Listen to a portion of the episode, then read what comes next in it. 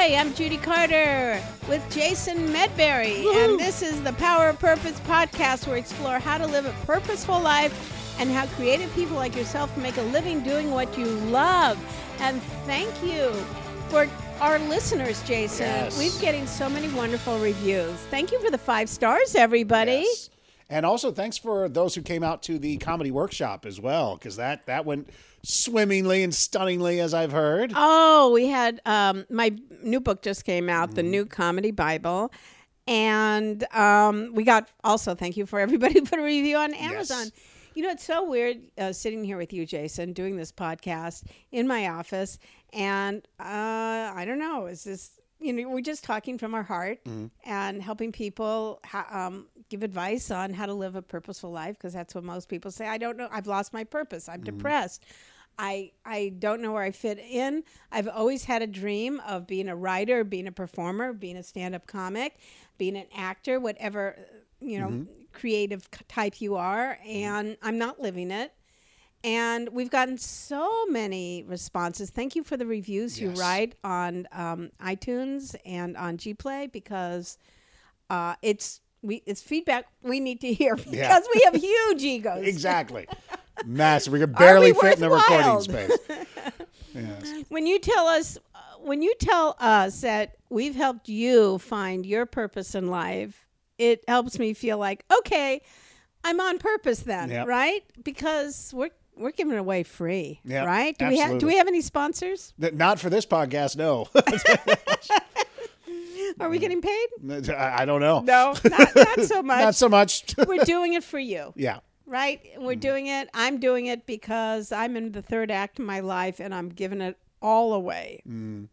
Right? I'm giving it all away because that's what it takes to make me feel on purpose mm-hmm. and and helping you make a living. And today jason you want to talk about the creative process right Yeah. So so one of the things we we talked about, uh, you know, before we started recording was at the uh, workshop you had and things like that. You had a lot of people who were kind of nervous to get started on things because they didn't know. Well, I don't know how the whole thing's going to look, or I don't know what the ending is going to look like, or I don't know how you know I, I haven't got all these pieces figured out. But as soon as I do, I'll get started on this and that. And uh, and it was you hear that a lot for a lot of creatives, especially people who haven't really started anything yet or are are ready to get started, but they just don't know how to take that first step. So we wanted to take uh, this episode and literally talk about process and the importance of process and also not limiting yourself because you don't know how the whole thing is going to look. here's the secret Okay. Okay. The secret to being really, really successful at uh, any type of creation, any type of creative work, of which is taking, you know, going from nothing to something. And here's the secret. Ready? Drum roll. Allow yourself to suck. Yes. Yes. Now, it's funny because if you've listened to previous podcasts, you know that I am a very like scheduled, figured out kind of thing. And I do follow the principle of beginning with the end in mind. But you have to remember it's with the end in mind, not with the end completely and totally figured out exactly how it's going to be. You know, Yes. there's a big difference between going, this is what I would like this to end up like. Let's go find out how it's going to be versus it has to be this. And if it's not that, then I don't know what, we're, then I don't want to do it or I can't figure it out or I'm not going to start. Can you be okay with nothingness? Yes. Can you be okay with nothingness? And uh, are you willing to risk work that may go nowhere? Yes. I learned, you know, this aspect of nothingness um, with, um, a, it was a group called Landmark Education. It's, it's still around. Very Um, familiar with Landmark. yeah, yeah. I think it's a great. All this stuff is is great. Um, but it really helped me. Um, in have you ever had a conversation that you needed to have with someone, but it's going to be awful because you're really angry with them, and you really want to tell them, but they're going to get upset. They're going to argue. It's going to go nowhere. So I'm just going to cut off that relationship. I'm not going to make that call. Or you have a negotiation, um, and you might be rejected and so you plan how you're going to say it how you're going to present it but then you know you just don't make that call Yeah. and um, advice that they gave, which I think is really um, powerful going into any kind of creative endeavor or something difficult that you have to do, is this notion of nothingness, is to go in and let it unfold and be present. Yes. And it's really amazing because a lot of times what we want to do is this control.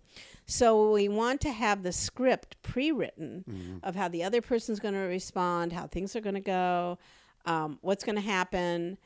And what we do is we're cutting ourselves off from possibility of what they're going to say. And it's it's just like people who are really suck at improv mm-hmm. that they go, all right, I have to do this scene, and this guy's my father, so I'm going to go in pretending you make a list and all this stuff, and he'll probably say this, and so you have an agenda, Yes. and you're not going to be present in the scene, and you're not going to give room for the other person to express themselves, and it's not going to work. So a lot of people, that's why improv is so sensational. Whether you're a writer, a stand-up comic, whatever you do, improv is fantastic mm-hmm. because it teaches you. You have to know all the rules and how to do things, but then you enter with nothing, mm. leaving yourself open to possibility. Yeah, you can play in the sandbox. I love that word agenda because creative agenda just doesn't work. Like, even as a phrase, it doesn't work right. So, if you go in and say, Well, I'm going to say this, and then they're going to say that, and then there'll be thing, and then it'll work out perfect, and blah, blah, blah, blah, it's going to blow up in your face, and you're going to hate the process. Yeah. You- Uh, one of the things, especially when you're dealing with something difficult, is being able to nothing also allows you to listen and it also allows you to allow things to come in you know?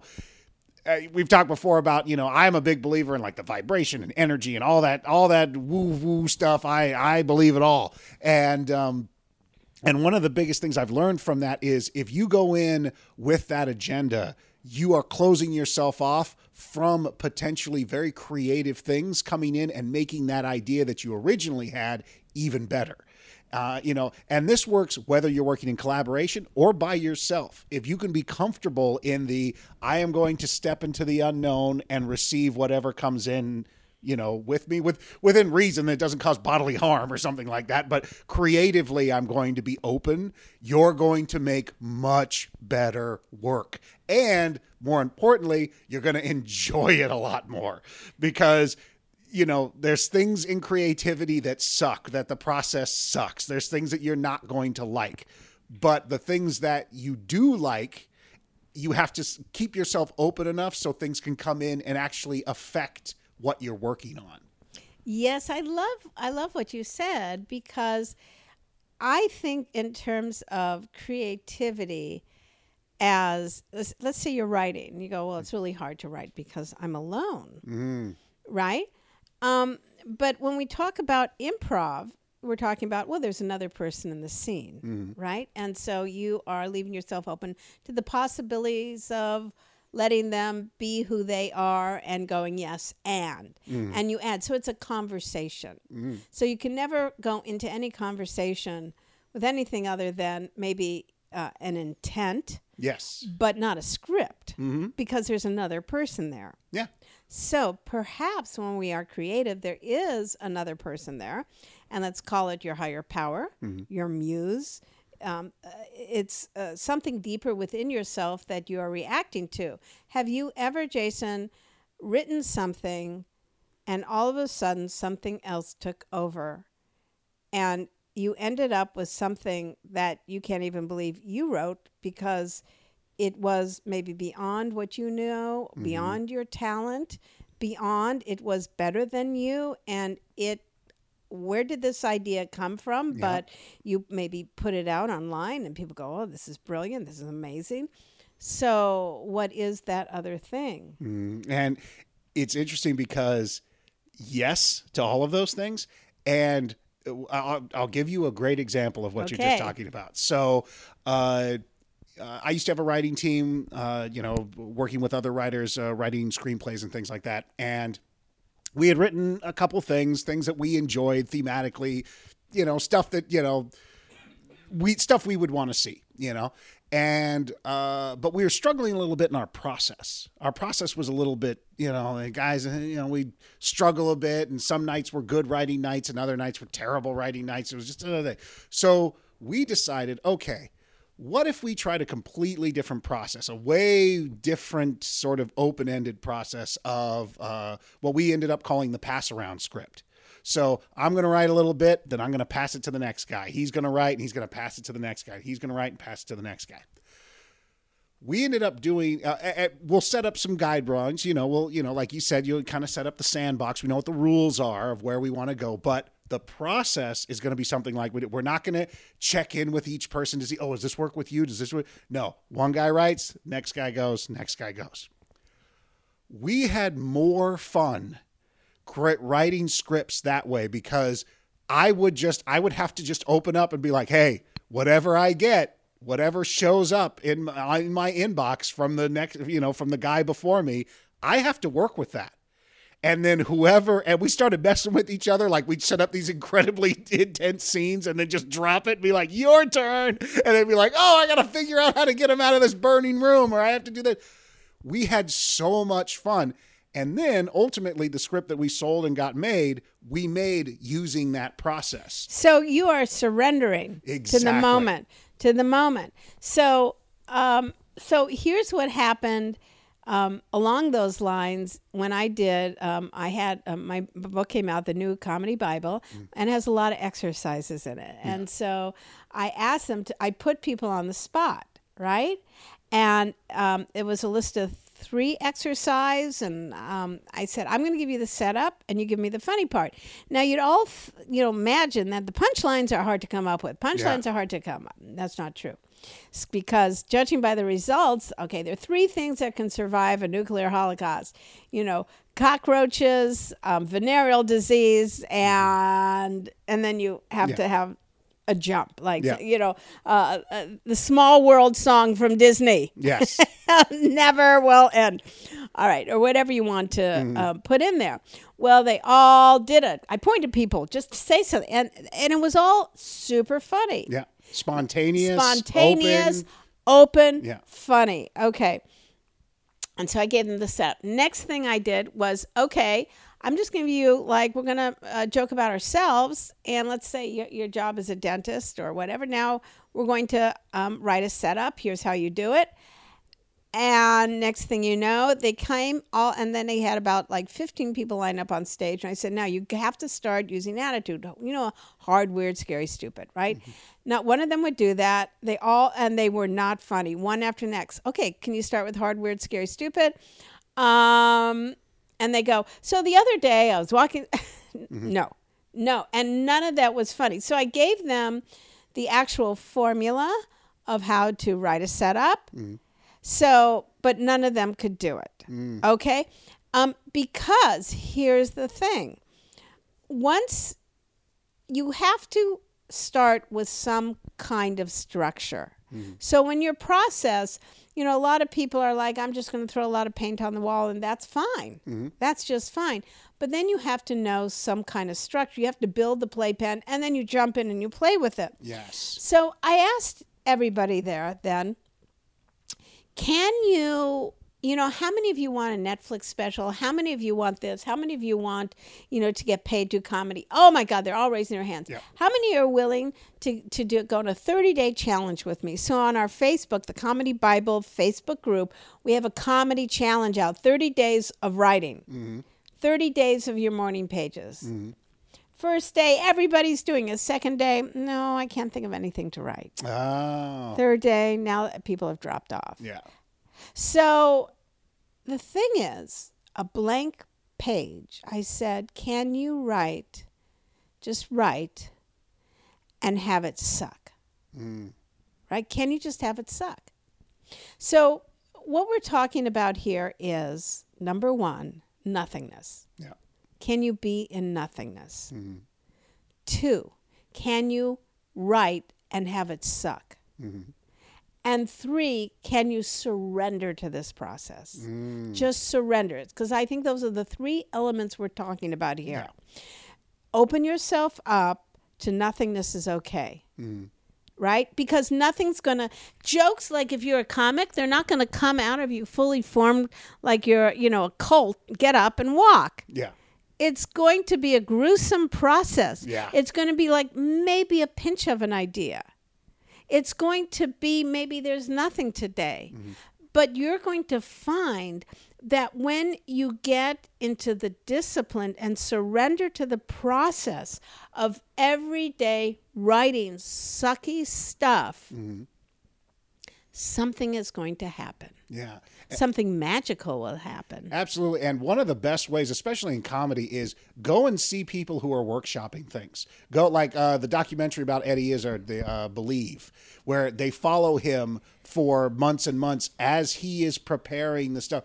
And his first couple shows are terrible. There's not, not a lot of like he's surrounded by fans, so people are giving him the benefit of the doubt. But he doesn't have punchlines. He has premises that kind of go nowhere. There's things that they, because of his dyslexia and things like that. He can't just sit and write things out. He has to get up on stage and just try, and just try and try and try, and then listen and hear feedback and see how he's feeling and it is a such a dirty process. It's not this you're going to sit down, I'm going to write a premise, then I'll write a punchline and it'll be perfect and now I move on to the next Right. joke and it, it is not like that at all. It's super messy and super just like and there, you got to be completely open to thinking you've got something going and then hitting a brick wall Yes. and going, "Well, this, let's toss it all out and start over." And a lot of people who are amateurs and don't understand the creative process think that if something doesn't happen that comes out of them right away that's good, they stop. yeah. And this and and the fact that the the the you know the sad part about that is that they stop. The sad part isn't that what they wrote is crap. The sad part is that they stop.